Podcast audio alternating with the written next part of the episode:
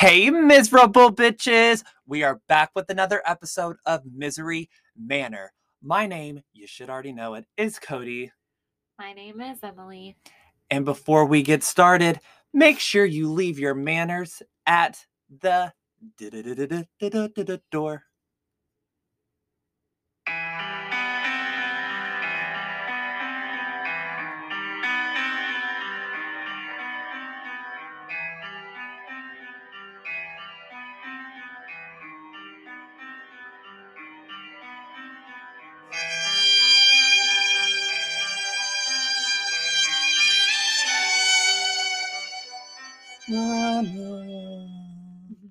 Um, somebody told me that I sing really good. Like, cause you know how I'll sing like, "Oh hail to the no no." She was like, "You actually have a really good voice." I was like, I think she was just being nice to you. Was it your mom? "No, it was a, a listener. It was Brianna." I think she was just trying to be nice to you. Well, no, she wasn't. I have a beautiful voice. Um, how was your weekend? My weekend was great. What did you do? Um, I took the back seat out of my Jeep and All right, muscle muscle girl. I had hope. And then I uh I watched some TV. I got some of the Patreon things together. I worked. Yes, honey. She was a busy queen. I slept. Oh, Cleaned. of course. I made sausage yesterday. Oh, My house still smells like it. It's disgusting. like a barbecue, uh, like the rodeo. No, like so, like I made breakfast sausage, so it's like Oh, grease. That sau- smells good, though. I know, but not when it's been like it smells like the grease. Oh, Grace Lightning. Oh, Grace Lightning.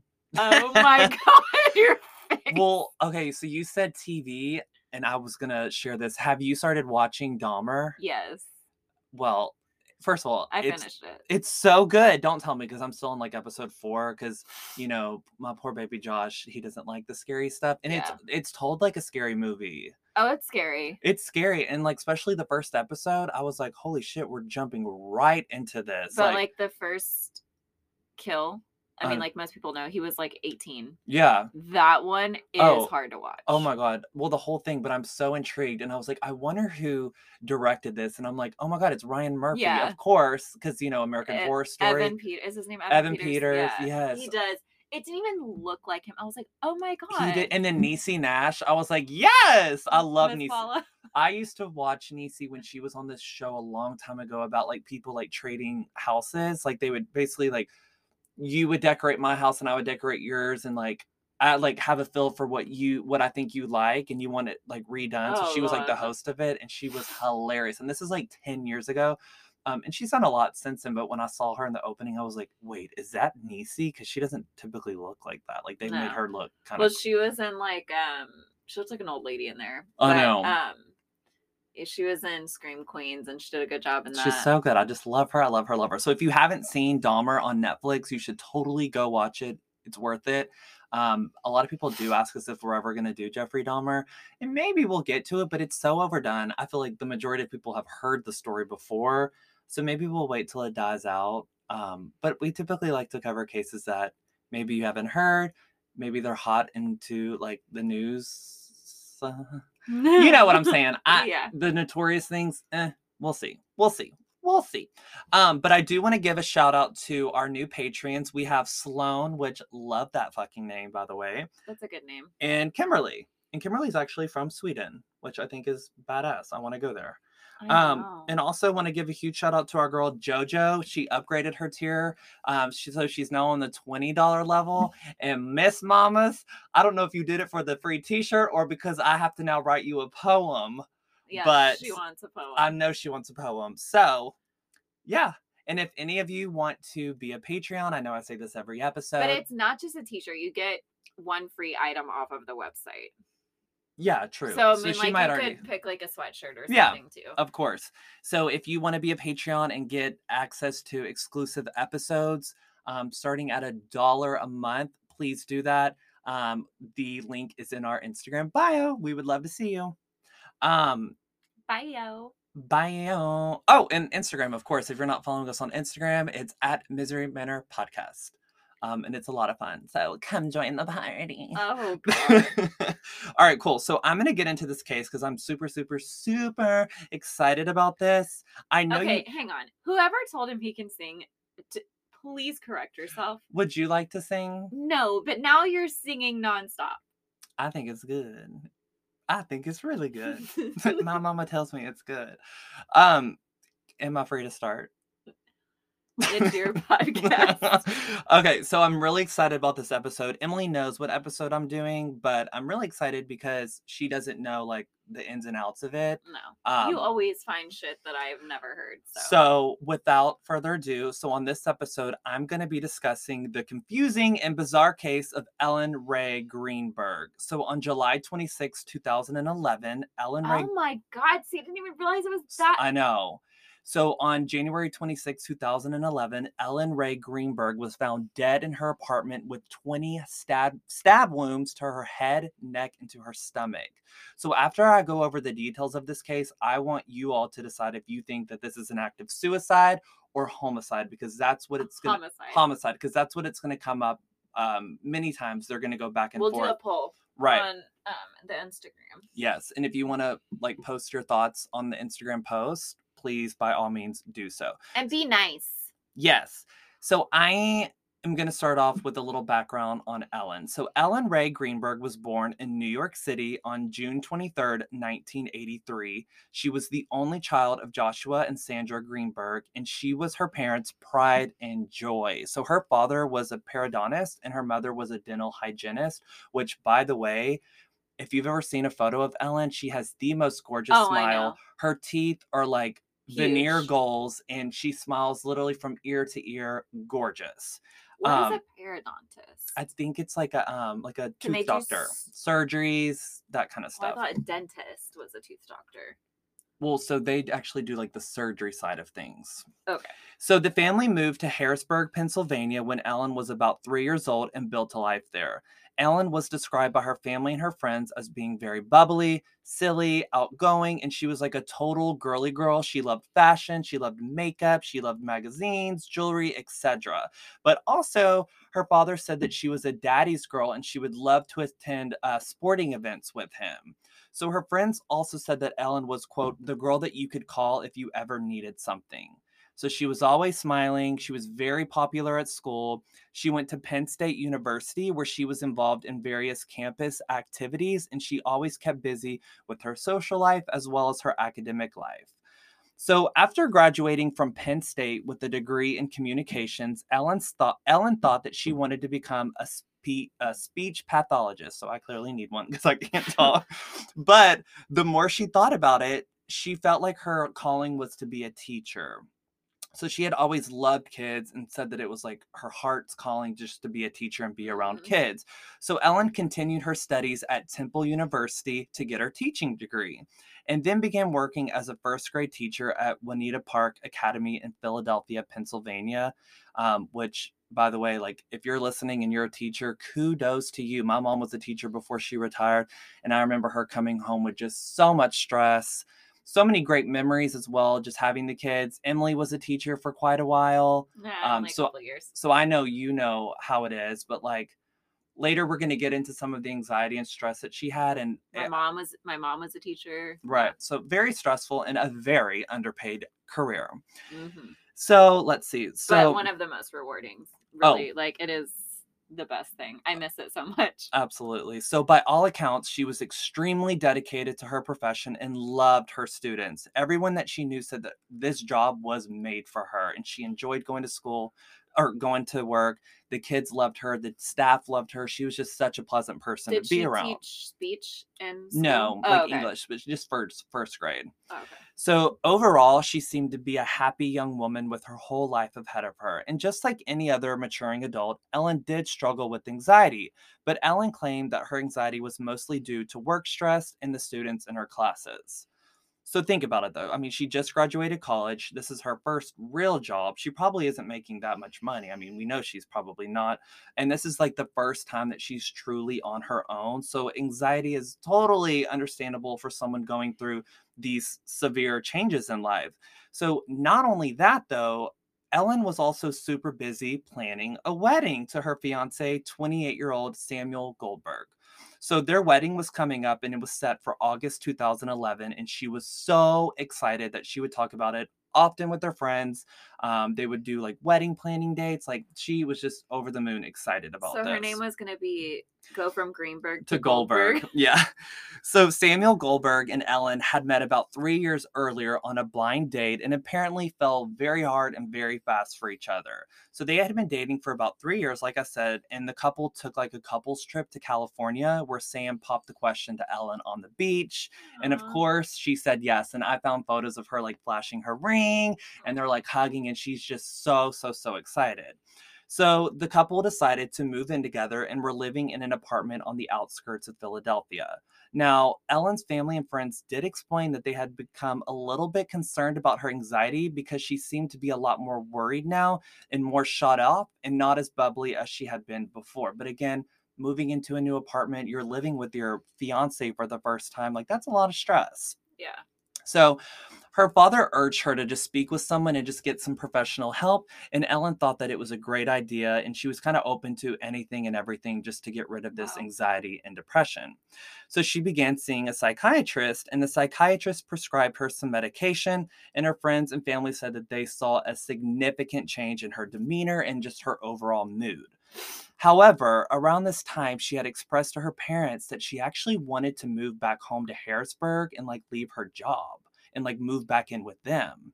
Uh, so they were like, Like okay. leave her relationship? No, no, no, no. Just like move back home. Like she just wanted to, like she missed her parents because remember she was very close to her family. This is the first time, besides in college, that she hadn't been near them. But how would she be married and then living at home? I know. So that's what I mean. That's going to be a concern that's going to come up later. So this seemed very odd to them because she had been living with her fiance, who she was planning to marry in just like a few months. So why would she want to move home?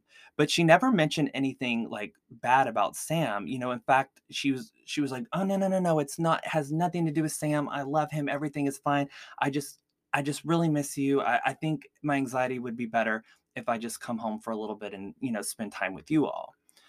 like before she gets married? Yes, before, but she would have to again leave her job.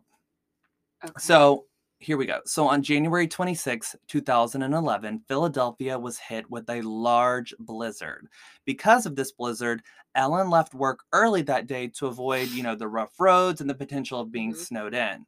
So Ellen had spoken to her mom early that morning and everything seemed fine and normal. Um, so after leaving work, Ellen stopped up to fill her gas with tank, which Josh told me you uh, should always do that if you can safely during like a snowstorm. Mhm. Um, and then she went home to do some more wedding planning. So she told her mom, I'm going to go home and just take this time to do some wedding planning. Which, uh, by the way, a couple of days prior to this, she had just sent out their save the date. So, like, people were RSVPing and she was just so, so excited.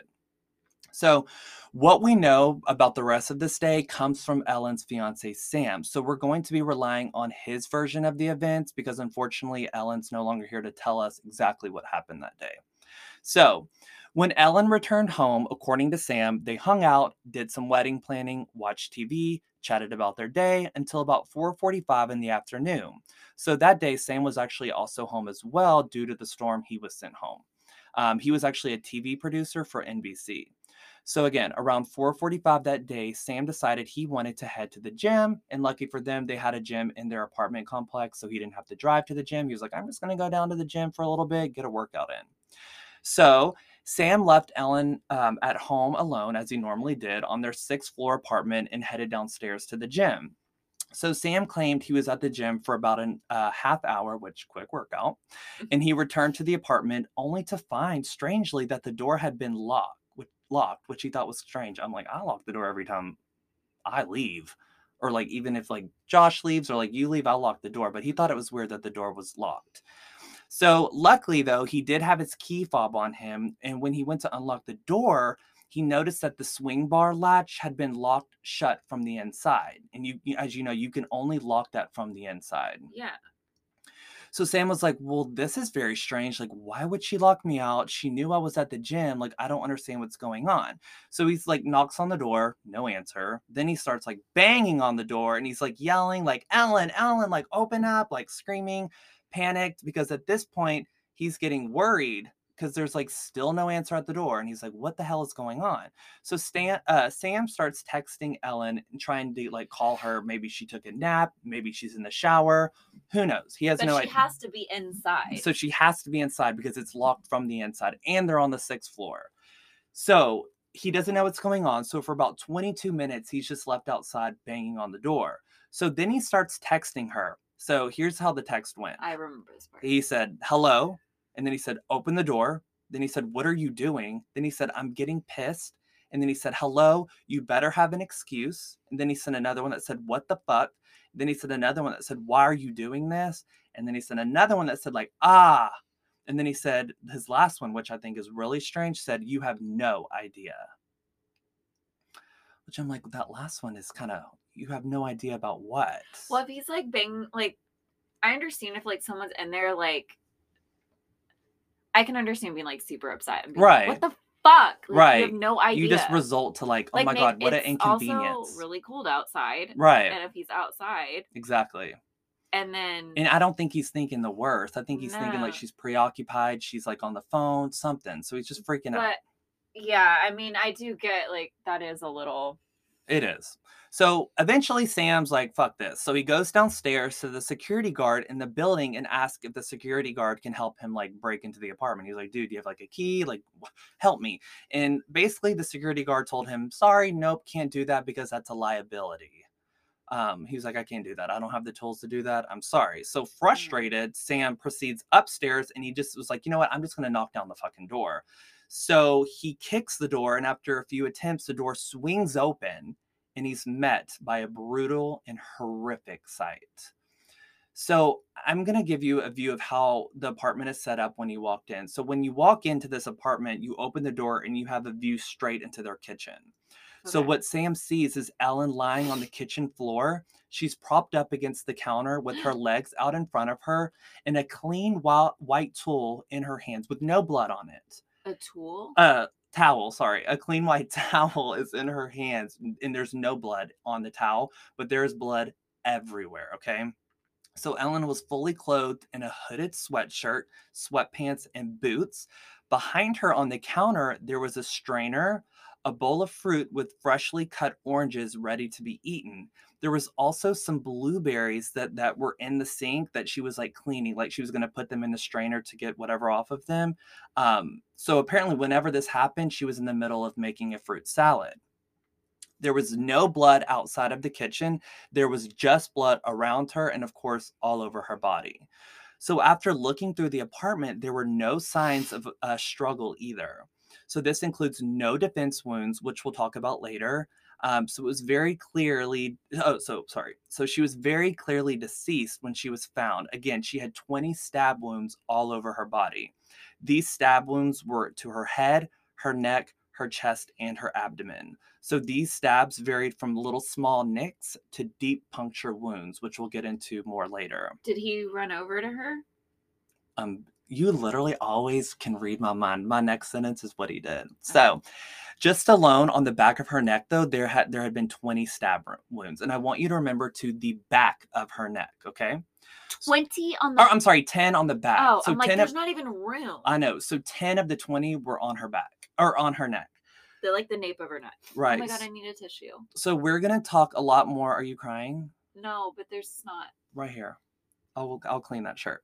So let's just talk about what happens next. So immediately Sam calls, and this is very weird. He calls his uncle, and then he calls his parents. And a lot of people find this to be very, very like peculiar and very strange. But again, I think if I walked in that situation and someone's very, very clearly, Josh. I I would call Josh. I would call my mom. Like, please give me guidance. I I, don't know what to do. The first call I get, but like then to call someone else. Right. So finally, he calls 911 at 6:33 p.m. So this was around 40 minutes from the time he had walked into the apartment. So that's a lot. Uh, uh. So once Sam got 911 on the phone, the dispatcher instructed Sam to start CPR, which you know what he responded with? He said, quote, "Do I have to?" So, which seems really strange to some, and then he proceeds to do so. But then he was instructed to stop immediately because he goes, Wait, there's a knife still lodged into her chest. So that's, I mean, and it was a large, like, butcher knife. Like, I feel like you would see that, you know? Oh, so, wait, was a sweatshirt over it? no, this was all done outside of her clothes. So the police and paramedics got there fairly quickly, and sadly, by 6:40, Ellen Rae Greenberg was pronounced dead. So she was pronounced dead on arrival. So Sam was the one that actually called Ellen's parents to let them know what had happened, and he told them, "quote Something's terrible has happened to our Ellie." So, to make matters worse for Ellen's parents, they were snowed in from the blizzard two hours away and couldn't leave the house to get there. So, they were very, very, very helpless. They felt like they couldn't get Oh to what they needed to. You know, they just wanted answers. They wanted to, you know, just be there and they felt helpless because they could not be there. So, when the police got there, immediately they noticed again that there were no signs of an intruder all across the apartment. So the investigators are like, okay, so the door was locked from the inside. There's no evidence that Ellen tried to flee or get away. Then they were like, you know what? Let's look on the apartment balcony. They're like, uh, I don't think anyone came through here because they're on the sixth floor. Like that just doesn't seem likely, you But know? did someone leave? Right. Well, there was no um, signs that anybody had left, like no DNA or anything. So they were like, you know what? Let's look at the fire escape, which had accumulated a bunch of snow on the steps, and they didn't see any tracks, like any shoes or anything, Okay, indicating but they came 40 minutes later. Like, right, indicating. So they were like, there's no signs that there was an intruder. Nothing was displaced. Nothing was disheveled. Like, and the only blood is in the kitchen. Like you would have thought if someone came in and killed her, that they would have potentially tracked some blood, but there was no blood anywhere to be found. So the police were like, okay, hmm, no forced entry. There's only blood in the kitchen. Apartment was locked from the inside. There's no defense wounds that you would expect. And they were like, if Ellen had tried to fight off an attack by somebody, like there would definitely be defense wounds. So all of this led them to quickly conclude, like right on the spot, suicide, which, that doesn't mean suicide to me. That means that she died, like, whatever the first, like, like blitz attack, right, you know, like the back of the Mhm. head, had no way to defend herself because she's already incapacitated. Mhm. And then, is that incapacitated? incapacitated. and then they just kept going because it's like rage filled. Right. So for a lot of people like you, this was not adding up. So why would Ellen be making a salad for herself and then halfway through just start stabbing herself? Why would she lock her fiance out of the apartment? Why would she fill up her gas tank moments before coming home to commit suicide? You know, she was so excited about her wedding. People were like, How? Why? No. Also, Sam's birthday was like in a week, and she had just talked to her friends. They like made this reservation, and she was so, so, so excited to give him a gift. They were like, This is doesn't make sense. Like, besides, we know Ellen, this would never happen. So the family, of course, wanted answers. So the police um, interviewed people in the building as well as gathered surveillance footage from in and around the apartment. Unfortunately, there are no cameras, of course, in the hallway that they lived in. Um, but they did look at the cameras at the entrance of the apartment and the exit, but they weren't able to say that there were any quote like intruders that came in. But that's so hard to like. Nobody's suspicious that they thought, Yeah, you know, because it could be someone she knew. right? And it could be anybody. So they also took several statements from neighbors, and every single neighbor claimed they didn't hear any screaming or commotion going on that was like alarming. The only thing that they heard was Sam knocking on the door frantically and like crying, and eventually knocking down the door. And they all did confirm that he sounded very distressed and very worried. Um, they also spoke to the security guard who Sam had asked for help um, earlier in the day. Um, and he told police that Sam did ask him to let him in the apartment and that his fiance had locked him out after he went to the gym. But the security guard said, uh, told police that he thought it was very odd that Sam had boots on and not sneakers and he had like jeans on if he had just been at the That's gym. dumb. Yeah, which there's a blizzard outside. Like he was cold. He probably did his workout. Didn't yeah, your shoes would get wet. You don't walk like if okay, that makes me mad because that seems like that guy's just trying to like Right. And he did. involved. Nobody wears sneakers in snow. That's Right. stupid. And there's another part where this guy, where Sam said, No, the security guard walked up with me to the apartment to like help me. And he was like, No, I didn't. I never did that. and they see like uh, security footage of him never walking with him, which they thought was strange. Like, why did you make that up? But you know, sometimes in the moment, I mean, I've never been in that situation before, thank goodness. But like, I, I, don't know. I mean, just today, someone was saying something. I was like, no, I'm pretty sure I did that. But like, I didn't really remember. right. Oh my God, But- of course. And then going back to, hang on, just I want to go back to his text message when he was like, you have no idea. But then you were saying neighbors heard him crying and stuff. Like, I remember with my ex when he was, I mean, he was an alcoholic. And so, like, I would be so fucking pissed, but worried. But I knew in the back of my mind, really, he was Right. okay. Of course. So like my anger more came out, but then I was like mad because I'm like, no, because something really could be wrong. Exactly. And then you're you're sitting there worried uh, because nobody had like it's just inconsiderate. especially during a damn blizzard. Hello, the nipples were probably rock solid. So we do know, and this is confirmed, that uh, Sam did leave the apartment at 4:45 p.m. And this is based on the key fob. So they were able to run, you know, like the little Yeah. electric key fob to see like timestamps basically. So they were able to confirm that the door was opened at 4:45, like you said, and it was not opened again until Sam broke into it. So this well, I thought he could open it and then he saw the chain. hmm But he still was scanning the key fob to get in Oh, there, okay, and okay. it censors when the door opens and when it shuts. Okay. So again, no one in the building had reported seeing anyone strange or seeing or hearing anything suspicious. So again, they're resulting back to suicide because of the fact that no, they have no detail and no clue. And the key fob says that nobody entered the house, which shit, shit's faulty all the time, you know? Yeah. So the day after Ellen's death, an autopsy was conducted. So these this is where things get really fucking interesting. Again, Ellen sustained 20 stab wounds ranging from two centimeters to four inches in depth. She also had 11 bruises scattered on the right arm, the right side of her abdomen, and on her right leg. These bruises were described as being in various stages of resolution, which means that they were not they were in different stages of healing most likely caused in different time frames. So what are you thinking now? I mean, if you look at my leg right now, I have bruises on I it. know I bruise like I'm a like a grape, but so maybe what you're thinking is not what they're thinking. So their mind switched to domestic domestic abuse. So the odd detail about these bruises is that is that they were only found on the right side of her body, and these weren't just like tiny bruises, like oh my god, like I hit my shoulder and here's a bruise. They were large and like dark and profound. So the police just thought that they could maybe be from like contact sports or even some high intensity exercise classes like um, CrossFit and all that good stuff. But her friends were like, no, no, no. First of all, she wasn't involved in sports, and the only exercise class she did was yoga, which we know is not high intensity. So they're like, she wouldn't have those bruises unless the kids at school were just, I mean, you know, mm, kids are rough. know, but So Ellen also st- sustained several injuries to the vertebrae in her neck, along with injuries to multiple different organs, such as hey, such as her aortic arch, which is a portion of the heart that helps distribute blood to the head mm. and upper extremities. She also had injuries to her upper lobe of her left lung and her liver. So in the autopsy, the coroner could not figure out what order the previous injuries had happened. So, regardless of that information, the autopsy switched things up and yielded the manner of death as being a homicide now, homicide. homicide, due to the nature of the crime and the wounds inflicted on Ellen. So, was suicide, now homicide. So, they're just switching things up, okay?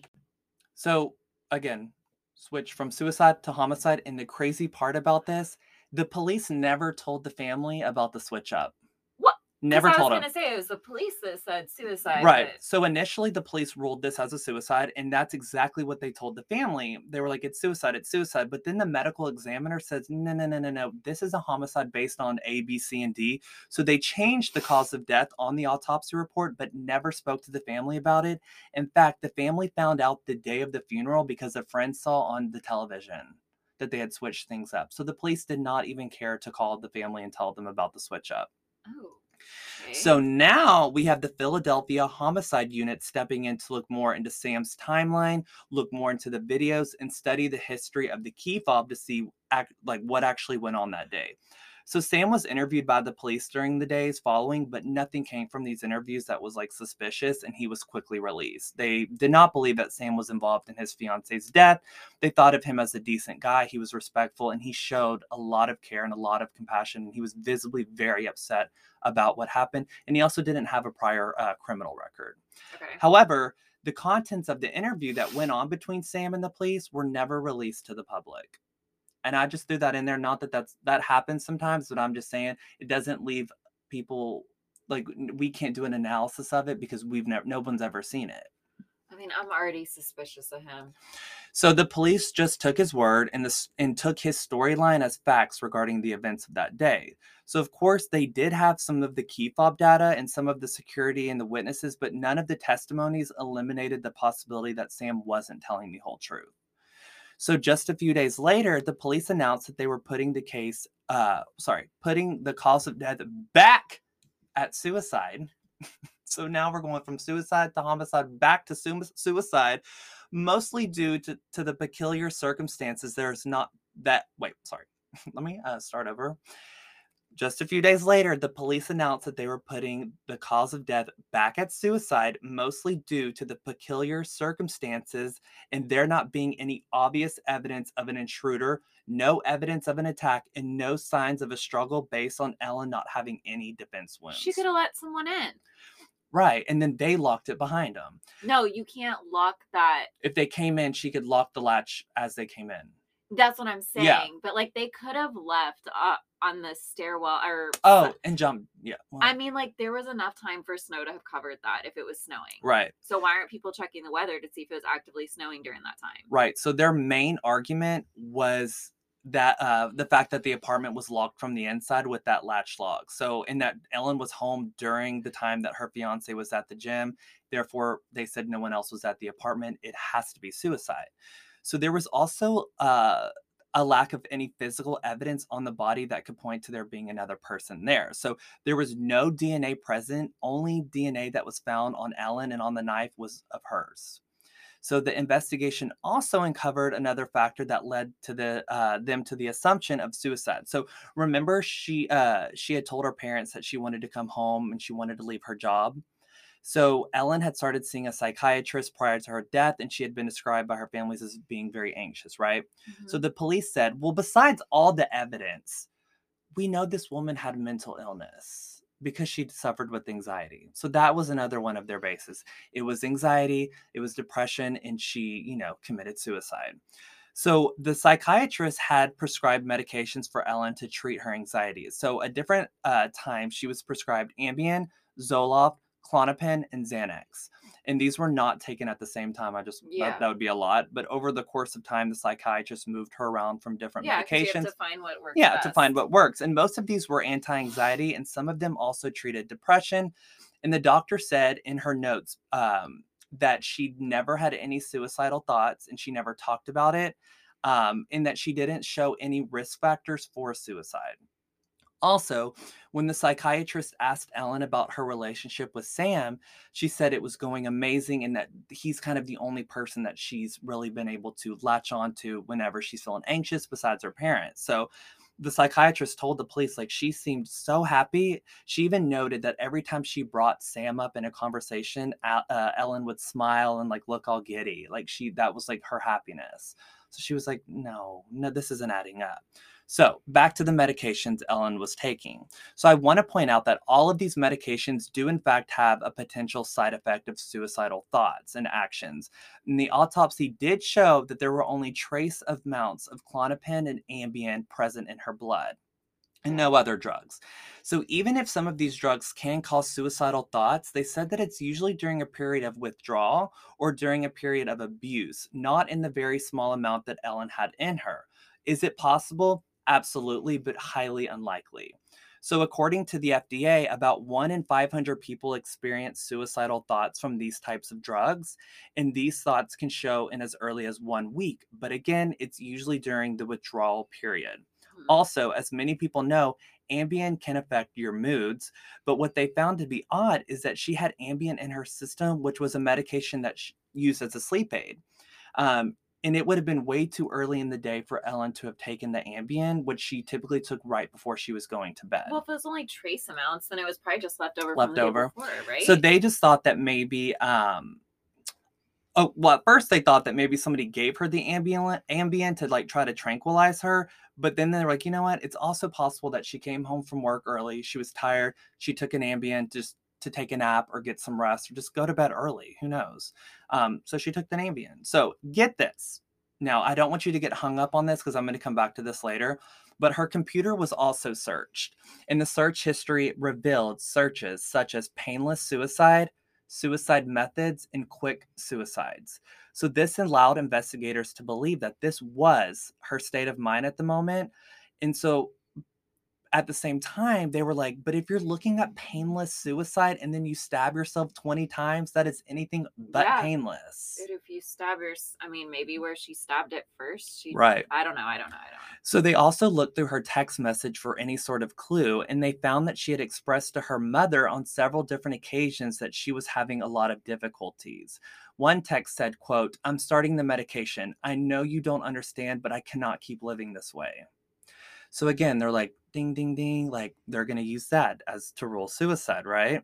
So they use this as the narrative to rule that Ellen was suicidal and clearly killed herself. So the investigators claim to have hired a neuropathologist, Dr. Lucy Rourke, to determine if Ellen's spinal cord was damaged. Now, why is this so important? Because if, paralyzed. Exactly, so if the spinal cord was hit but not severed, then she could have continued to stab herself and may have not even felt pain. She would have been numb. That's what I was wondering. But how would she, if she was like paralyzed, how would she still stab?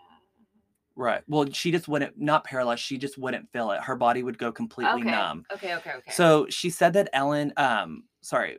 So Dr. Lucy did a um study on it and she claimed that the spinal cord was not severed, but it was punctured. She said that Ellen probably went numb, which is why she was able to inflict the rest of the wounds, including the deep gash in her chest, which is most likely the one that killed her. And that's why it was left in. She did it and then it killed her, and that's why it was stuck in her.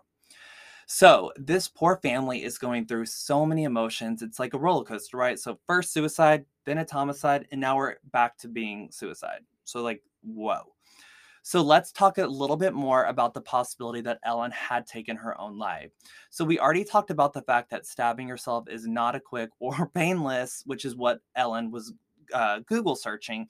However, it is also very unlikely. So only uh, 1 to 3% of suicide, suicide attempts include using a knife. Also, individuals who do use a knife kill themselves usually by slitting their wrist and do not stab themselves in the neck, in the head, in the chest, etc. She was also stabbed through her clothes, which why investigators were like, why would she want to make it more difficult on herself to stab through her clothes? A lot of the cases that they researched, someone had lift up their shirt, they've taken it off, but for to stab through the clothes would make it that more difficult to actually penetrate through, right? So the family's number one goal was to have the cause of death changed to either homicide or even undetermined. And I'm sure you know why, because this would have they would have to keep investigating on this Yeah. until it was, you know, determined. So the family filed a suit with their attorney Joe Podraza against the Philadelphia Medical Examiner's Office in hopes to have the manner of death changed. They also got their hands on the autopsy report and the crime scene photos by working with the former state attorney general Walter Cohen. With this help, they were able to gain access to important information concerning the case, such as like the ca- police case files and all these other stuff that they had not seen before. What about the interview with uh, what's his face? Nope, no one's seen that. So this was really difficult because the police would not share anything with the family. The police basically told them if you want to see anything, you can come to the station, but you cannot take pictures, you can't take things home with you, you cannot take notes, you cannot bring your lawyer, nothing. Just you and the family can come over here to review it. So it's No like they're evidence. it's like they're working against them. I have a question. Who is his uncle? Who? Oh, I'm going to get to that. He's a judge for the county. Okay. Yep. So, so the family was like, "Oh hell no!" And they ret- uh, retained pretty much a dream team to help them fight this. They're like, "It's go time. The police aren't working with us. We're gonna we're gonna get a dream team ready, and we're gonna fucking go to battle." So they retained a team of experts. First, okay, there's like a cat hair in my mouth. Oh Got it. At first, they uh, hired Cyril. Is that how you say it? Cyril Wecht. Have you heard of him? I know you have. So he's like the total badass in the forensic pathologist world. Okay. Oh my God. Do you see how much cat hair is in my mouth? so he has handled close to 15,000 autopsies and he's done some of the. Oh, he's like super old. Yes, he's done the Yeah. JFK case. Yep. He did Sharon Tate, JonBenét Ramsey, Yep. and other huge cases. So for the JFK assassination, he was actually the one to challenge the single bullet theory. So he's exactly who you would want on your team to handle this. So Cyril said that the location of the stab wounds on the back of Ellen's neck was not only unusual for a suicide, but that the actual volume of stabs and the location of the wounds on the back of the neck makes it nearly impossible, if not impossible, for someone, especially of her stature and strength, to do that to themselves. So Cyril said, quote, he was strongly suspicious of homicide and also homicide and also said, quote, I don't know how they wrote this off as a suicide. Thank you. So he looked at it and was basically like, what the fuck? And he was like, no, ma'am. So they oh all, my god, it is so that the fiance he was looking that up on her computer. So they also, well, I'm going to get to that because, so they also called Tom Brennan, who is a retired 25 year state police veteran and the police chief of Dauphin County. He volunteered to work on Ellen's case pro bono. So he also worked on over four, or sorry, 800 autopsies in his life. So he's made a lot of movement in this case. Most of what he's focusing on is trying to counter the claim that the lack of defense wounds means that it was not a homicide.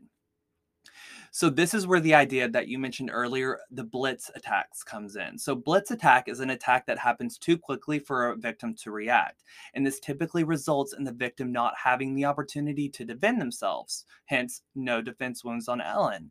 And this also might be why the neighbors didn't hear commotion or screams because it happened so quickly. I mean, someone in her stature, they were like a single blow could have knocked her out immediately, right? Mhm. Also, as he looked at this case, it was revealed that the blood evidence was overlooked in the first investigation, and Brennan was able to point out some new blood evidence, which this part was like, holy fuck. So, the crime scene photos that were taken revealed that Ellen had a dry stream of blood running horizontally across her nose to her cheek. Oh, she was laying down. So this would have been evidence that at some point she was laying on her side because when they for it to found her, she was sitting upright. So this detail goes against the assumption that Ellen was never moved. So they were like, was she posed? So the counterpoint to this was, well, maybe she stabbed herself, lost her consciousness, fell to her side, then got back up and just continued to stab herself. no. In addition to this, one of the detectives, Scott Illman, after reviewing the crime scene, said that there was, in fact, a trail of blood that would be consistent with the body being moved. There was also this gentleman by the name of Guy Deandra, who used to be a homicide prosecutor and was also volunteering his time on Ellen's case. So he looked at the blood evidence and was like, What? How was this overlooked in the first investigation? I don't understand. That blood path, he said, defines gravity. So that means that she was moved, and I don't think she did it on her own, is what he said. okay, and you know what? What? The bruises. Right. Oh, yeah. When you're like, okay, here's an instance, but when your blood pools, that means you're laying a certain way. Like, remember when I broke my my arm? Mm-hmm. So when I got my cast off, I had a massive bruise on my elbow because my arm was like this for several months in a cast. Okay. So if she was like laying down and she was already dead, you your blood maybe her blood pooled there or something. Right. Totally. I love that. That's just so fucking crazy to me. So this is a this part's gonna make you say what the fuck, as if none of I this already did. think it's her Okay. fiance. So another piece of evidence that was re-examined was the existence of neural uh, was the existence of a neuropathologist report being ran. So remember how they tried to say the stab wounds to Ellen's neck would have not been severe enough to the point where she could have continued stabbing, right? Well, this part is very interesting because the police said that it was um, a woman by the name of Lucy Rourke who had filed, filled out that report. They were like, she filled it out, she did the test on it, it was Lucy. But Ellen's family and the new team of professionals working with them were not able to get a copy of this report. So they went to the med- uh, medical examiner's office, and when they went to the police, the report was nowhere to be found. They were like, "We don't know where it is. Like, I can't find it. I don't, you know, we must have misplaced it. Someone has to have it." So since they could not find a copy, they were like, "You know what? We're going to go directly to Lucy, Dr. Lucy Rourke." And shockingly, she told them, um, I have no recollection of ever performing that analysis on her, and I'm pretty sure I would remember that. So then she checks her like bills and her receipts of getting paid, and she was like, "No, I never got paid for that." But then she said, "quote I would not include wait." I would include that I did not see the specimen in question, although there was a remote possibility that it was shown to me at some port, some point. She also said, quote, I have no recollection of that case at all. It's the So they made it up. So then Tom Brennan, who we spoke about before, he also made a huge leap in the case when he discovered that the medical examiner's office actually held on to a piece of Ellen's spinal cord. So now this new team was able They to didn't have to tell the family they did that. they didn't tell the family anything. They were not telling the family nothing. So now this new team was able to look at the whether a stab wound would have severed Ellen's spinal cord and whether they could support or refute the decision that there was no significant spinal uh, cord damage. So they bring in forensic pathologist Wayne Ross to examine the specimen from Ellen's spinal cord. After examining and studying it, he concluded that the stab would penetrated uh, Ellen's cranial cavity and severed the cranial nerves to her brain. This led him to conclude that Ellen would have experienced severe pain and an impaired loss of consciousness, which would also result in her not being able to continue to stab herself. And they were able to tell that that blow to it was one of the first ones. So he's like, how would she have kept going? Something like that would have happened. She, no, she would have The felt blow to her spinal cord was one of the first. first ones. Okay. So next, they bring in Mr. Henry Henry Lee, who's most known for his role in the O.J. Simpson trial. So after he and got the staircase. Oh, with the lady falling down the sca- staircase, yeah. So after he looked at all the evidence, he said that according to the number of stamp wounds and the bloodstain patterns, that this was most likely not a suicide. Stamp wounds. Stamp wounds, like little bitty, like like little bruises and like little wounds all over her body, like little stamps. Okay. So, Gregory McDonald, who is the Dean of the School of Health Sciences at Philadelphia College of Osteopathic Medicine, whoo, that is a job title, and the Chief Deputy Coroner of Montgomery County also came on board to help them. So, his issue was with the shallow stab wounds that Ellen had. He did say that the shallow wounds were not usually indicators of a homicide, as very Mhm. rarely is there hesitation present in a homicide attack and that it would have been possible for Ellen to inflict the shallow wounds. But he also explains that four of the much deeper wounds and the force needed to create those is not typical of suicide with a sharp object. Okay. So, like many others, he made the note that the fact that Ellen's stab wounds are not indicators of suicide. He also brought up the idea that stabbing through clothing is not typical in self inflicted wounds. So then we have Robert Campbell, who is a retired chief criminal investigator for the Washington State Attorney's General Office. Now, this guy investigated high profile cases such as Ted Bundy, the Green River Killer, and some uh, many other well known ones. So, one of the main things he pointed out was that it was strange that the knife was left in Ellen's chest, and also that many of the wounds, it was clear that somebody else was doing something out of rage or anger. okay.